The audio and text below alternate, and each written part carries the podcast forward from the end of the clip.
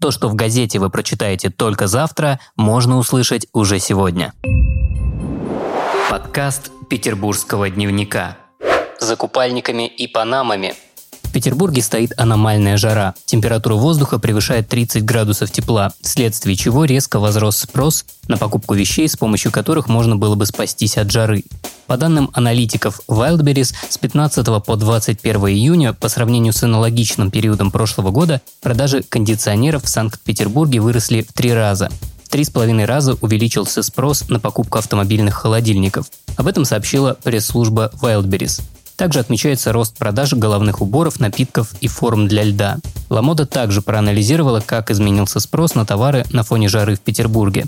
По их данным, траты покупателей выросли на головные уборы, летнюю одежду и обувь, солнцезащитные кремы и дезодоранты. Дезинфекция на Витебском вокзале. Сотрудники Октябрьской железной дороги вместе с представителями МЧС России провели дезинфекцию Витебского вокзала. Свободными от коронавируса и других инфекций стали 4000 квадратных метров. В пресс-службе ОЖД рассказали, что для обработки помещений использовались высокоэффективные дезинфицирующие средства, безопасные для людей и животных. Основное внимание было уделено поверхностям, с которыми чаще всего контактируют пассажиры – поручням, дверям и информационным стойкам. Противоэпидемическая обработка идет и на других вокзалах города и области. Сотрудники ОЖД усиленно убираются с применением дезинфицирующих средств и рассказывают пассажирам о принятых мерах по борьбе с коронавирусом. Майор Тиктокер.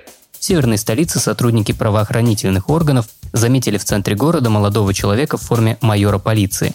Впоследствии выяснилось, что уроженец Пермского края не имеет никакого отношения к стражам порядка. Мужчину доставили в отдел полиции, где он рассказал, что купил полицейскую форму исключительно для съемок эпатажных видеороликов, которые размещал у себя в социальных сетях. Таким образом, он пытался увеличить число подписчиков на своей странице. В отношении молодого человека стражи порядка составили административный протокол. Также тиктокер принес свои извинения и назвал свой поступок ошибкой.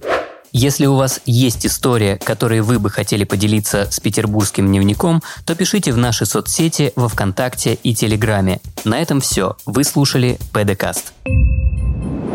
Подкаст петербургского дневника.